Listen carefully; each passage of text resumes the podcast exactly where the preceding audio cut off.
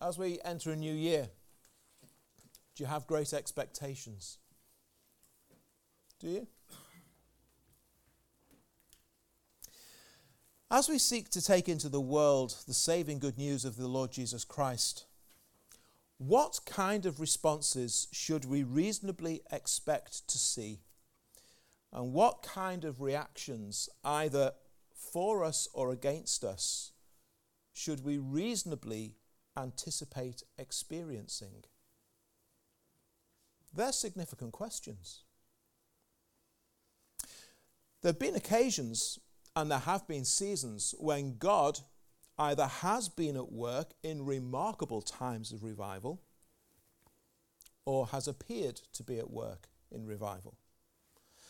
I say appeared because there have been spurious claims of revival and there have been exaggerated claims of revival over the years.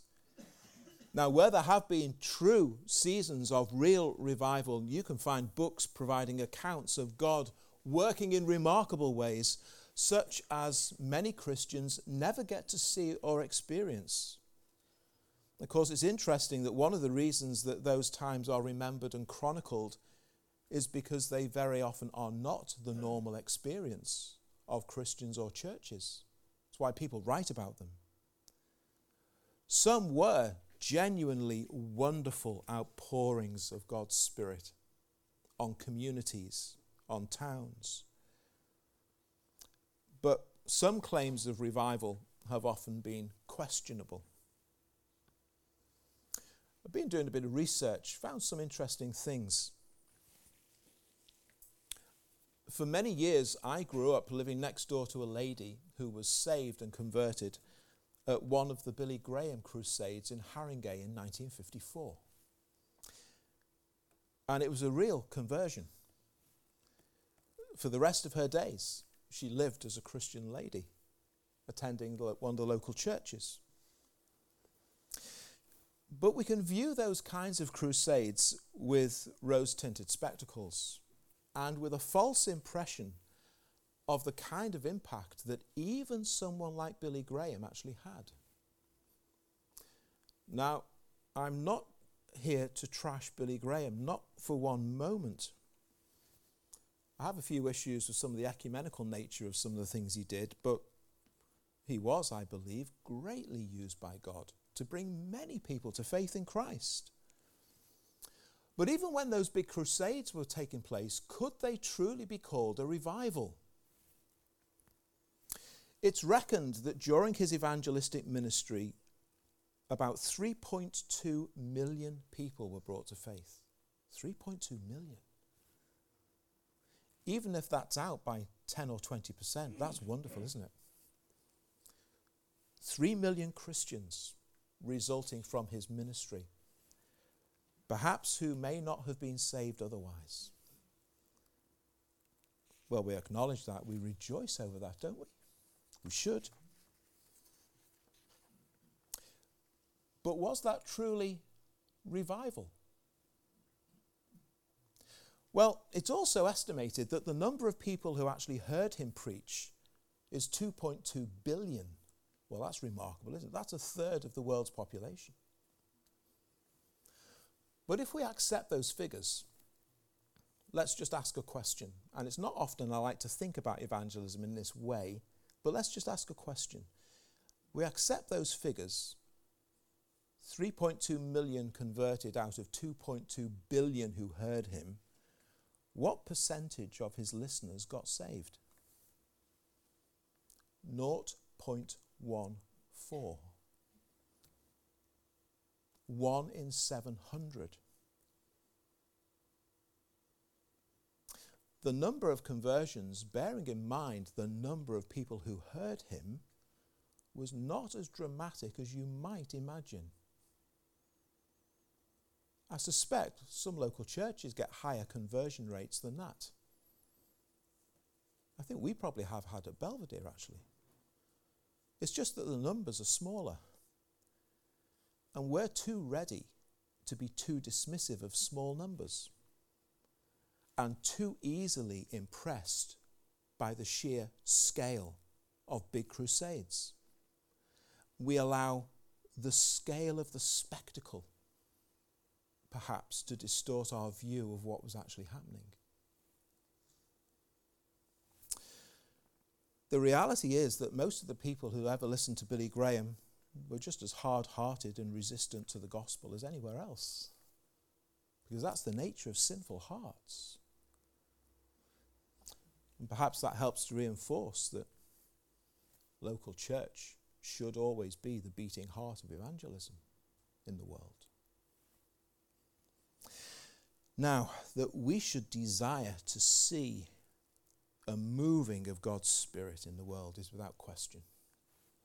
That we should pray for it. Who here would deny that? But does the Bible give us any indication of what we should reasonably expect the response to be when the gospel is preached? Well, we've just heard of one occasion. The man preaching ended up being stoned to death.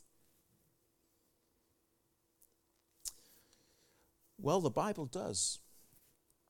Now, from here on in, I'm leaving numbers and statistics and percentages behind because actually they can be a huge distraction uh, of not much help and in many ways are not the issue. So forget those things. But have open Matthew chapter 10, where Jesus is speaking his, to his disciples just before he sends them out to proclaim the kingdom of God and to call people to repentance. What does Jesus have to say to them? That should interest you greatly, shouldn't it? Now, for certain, there is some application to his apostles that was unique to them. We accept that. But there are, without question, important principles here. And we would be the greatest of fools to ignore them. So let's not do that. And let's consider what Jesus actually says. What Jesus has to say about what we can often expect people's response to the gospel to be. And actually, it's not what many Christians would like to anticipate. But his words also bring us great assurance. And his words also assure us of the help that is given to his people. Now, the first two points this morning are going to draw from verses 16 to 26. And then the final point, verses 27 to 32. And God willing, we'll conclude the rest this evening. So, what does Jesus say about when we are seeking to take the gospel out into the world? Number one, into the mouth of the enemy is where we go. When Christian men and women take the gospel into the world, you might expect that Jesus would paint you as being this all conquering force for good who will overturn all before you picture you as this mighty army before whom the powers of darkness will all simply fall down and submit. Have you seen those machines they use to resurface roads? At the front, there's this machine that rips up and strips away all the old surface, and then following on behind is the one that lays the, the new tarmac. And as those two machines pass by, the old potholed road is ripped up and done away with to re- be replaced by this shiny, smooth vision of newness. That's what the church is like, surely. And we just get to walk behind on this nice, shiny tarmac. Actually, it's more like a difficult path through the mountains in reality. What does Jesus say? I'm sending you out, and you will be like sheep amongst wolves. Not quite the image, perhaps, that we're expecting. Perhaps doesn't sound quite so promising, does it? If a pack of wolves comes across a flock of sheep, what happens?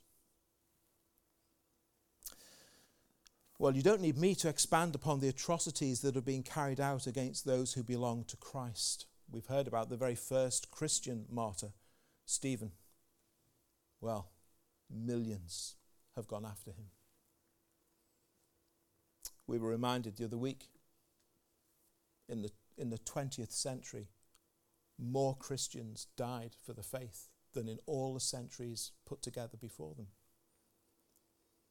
Unspeakable things have been done, are being done to the Lord's people simply because they are the Lord's people. The church has never been met with what you would describe as universal success from a worldly perspective. Never. Never will be.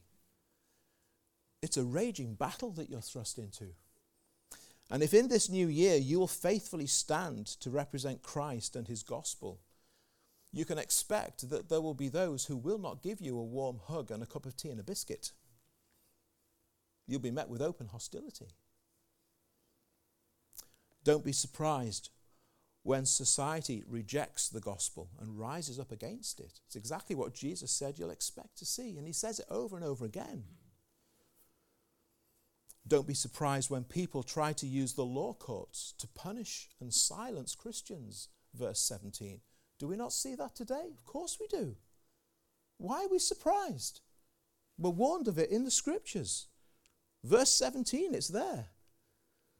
The gospel message is foolishness to them. Their need of the gospel escapes them completely. What you see being put before you by Jesus in this passage is all about persevering in faithful labor. That's what gospel work often is, you know.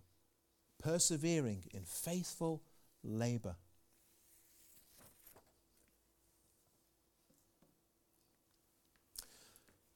Producing results for ourselves.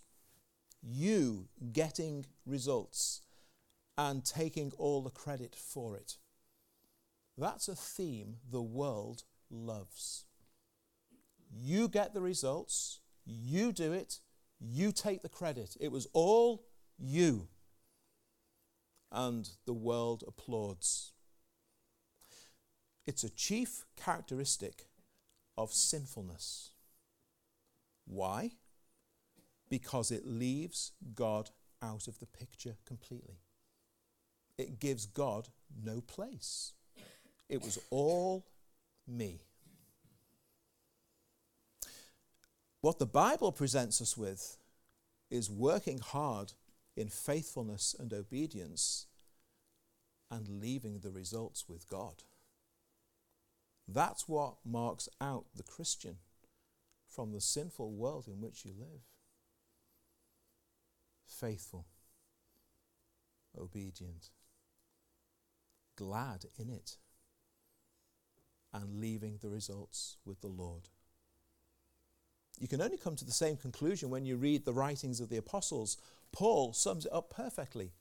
This one sows, this one waters, but God, God gives the increase.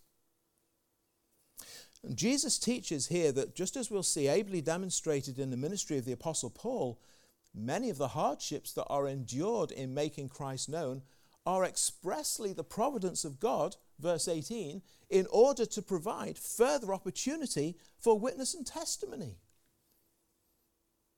The difficulties that come, the oppression that comes, is the opportunity for you to stand again and speak once more. The problem with evangelicalism in the Western world is that we've been fooled into thinking that there's some clever strategy that can be employed that makes producing converts just like picking apples off a tree in autumn. It isn't. It doesn't work that way. Most Christians were quite like that image of the machines ripping up and laying the new road to be true of what it means to, to be at work in the gospel in these days. Just being able to walk along the lovely smooth road that's being laid, along with the rest of the crowd. That's not how gospel works described in the Bible. It's not the kind of experience that New Testament gospel ministers had. But that's the kind of experience that many today are taught to expect. And then they become completely disheartened and disillusioned when it doesn't happen.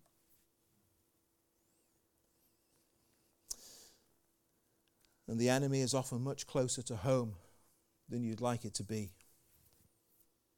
Sometimes it's actually in your own home. within households and families, Jesus teaches here.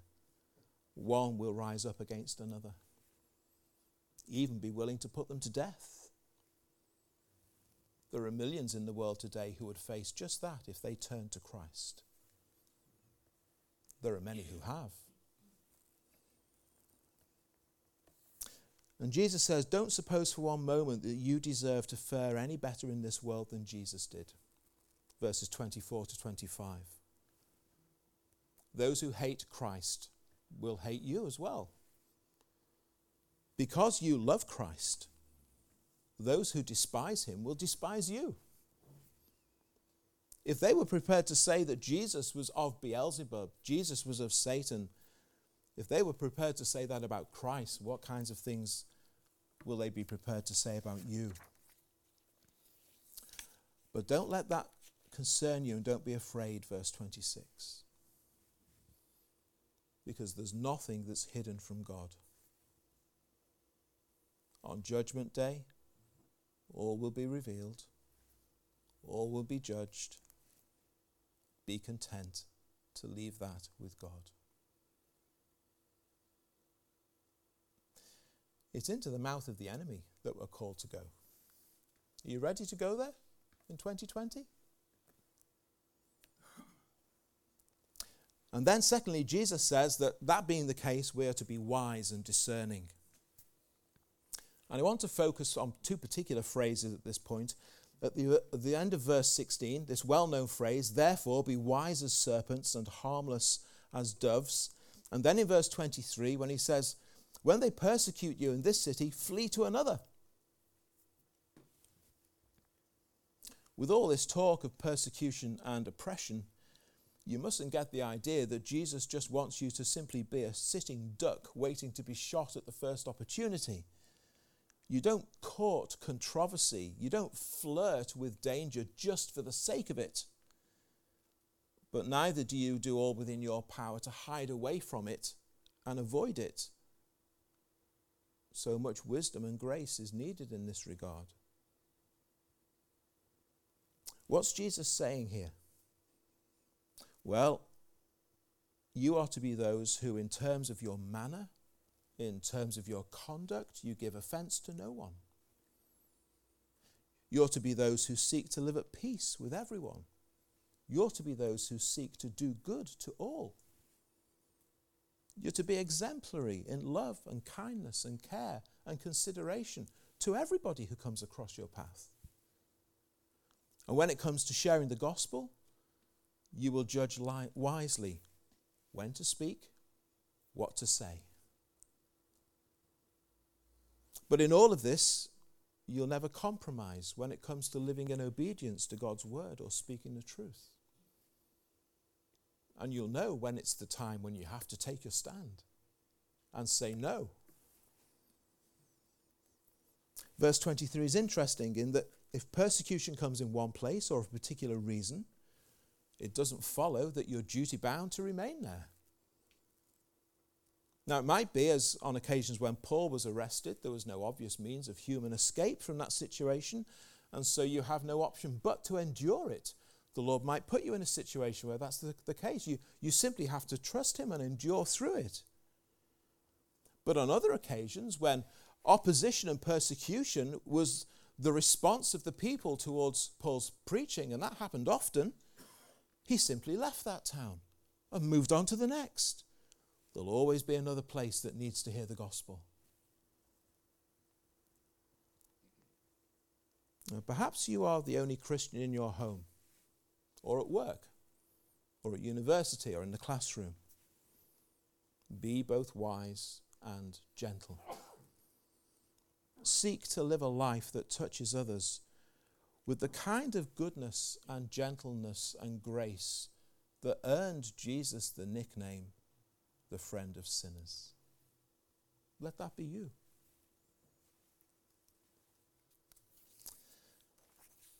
And so, for example, in the home. Be the most loving and caring husband, wife, parent, child, brother, sister you can be. In the workplace, be the most loyal, honest, trustworthy, trustworthy, hard-working member of staff that your employer has. With any unsaved acquaintances that you have, be friendly and kind and generous. Speak of Christ as you have opportunity. Speak of Christ when you have no option but to speak of Him. And know when is the right time not to say anything, but just to be a Christian to them. The amazing promise that's given in verses 19 and 20 is that God, the God who indwells you, in the person of Christ's Spirit. The God who will be with you in the person of Christ's Spirit. He, He will give you words to say. He will provide you with the wisdom that you need, that at that moment you feel you're just completely lacking. But He's there, He's in you, He's with you. He knows, and He will provide and He will strengthen and He will equip you. You have the promise of Christ on that.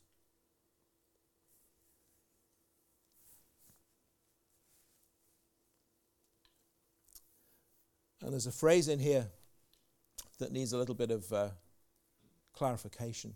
He who endures to the end will be saved. It's at the end of verse 22. He who endures to the end will be saved. Just some clarification. Jesus is not teaching that your salvation is dependent upon your enduring. He's saying that your salvation is shown to be genuine by the fact that you endure. Salvation is not the earned reward for those who endure.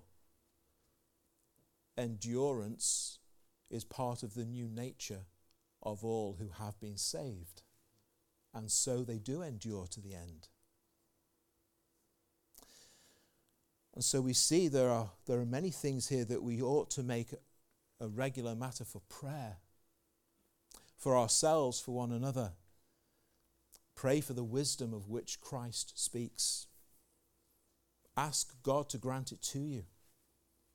Why not pray every morning as you head off into your workplace, into university, in your home, if there are many in your home who don't know the, who don't know the Lord? Lord, today give me the wisdom that I need to say what I ought to say. Give me the words to speak. Will God not answer prayers like that? Of course He will. Pray to know when to speak, what to say, when to keep quiet. Pray for boldness Pray for gentleness. Pray for a godly life, a godly witness, perseverance.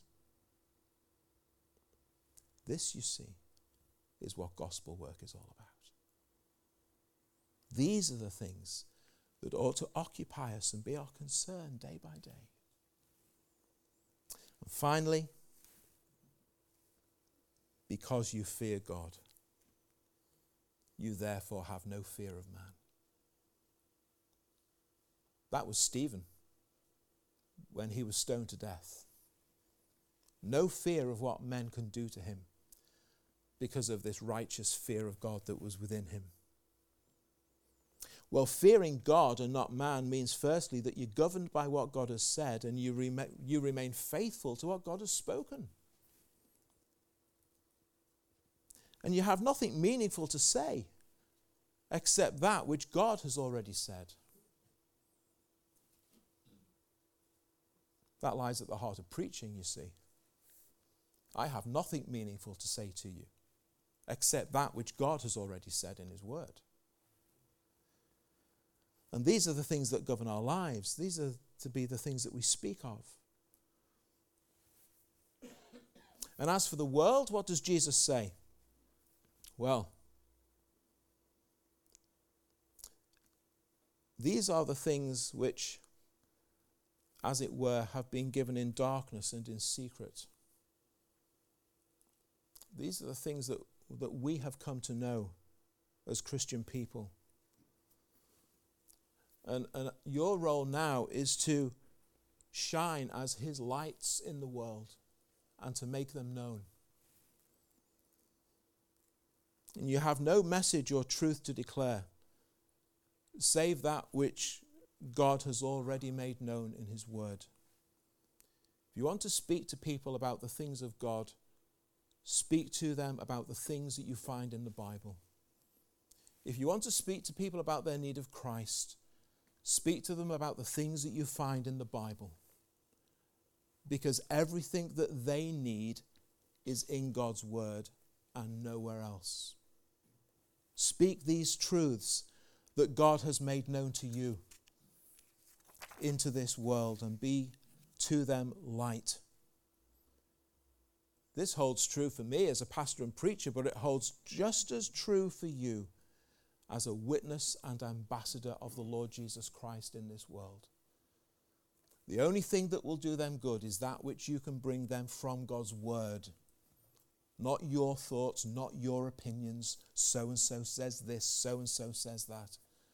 Bring them the truths of God's word concerning Christ and sin and the gospel. And your holy and reverent fear of God, you'll find, will far outweigh any fear that you had of man. Men may be able to take your life, but there's more to you than flesh and blood, isn't there? You have a soul that is safe in the everlasting arms of God and a promised resurrection for your body. Let a man or woman take your life, and they only succeed in hastening you on to glory. One old saint once said, when evil men threatened to kill him, So let me get this straight. You want to threaten me with heaven.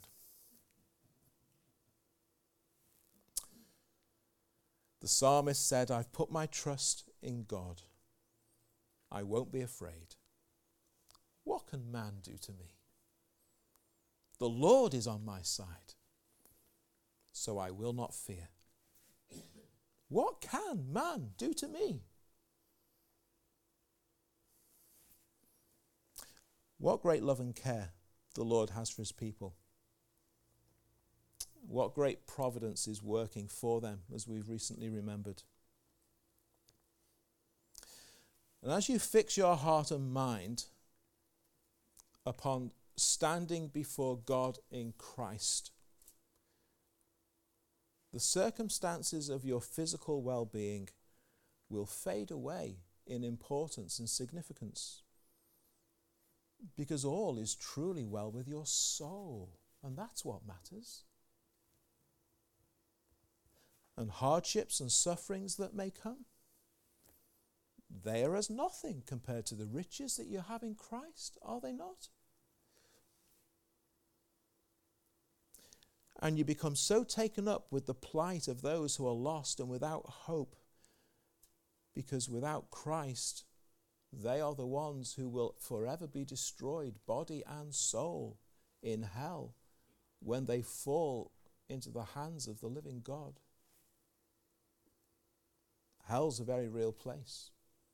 Hell is a very real destination.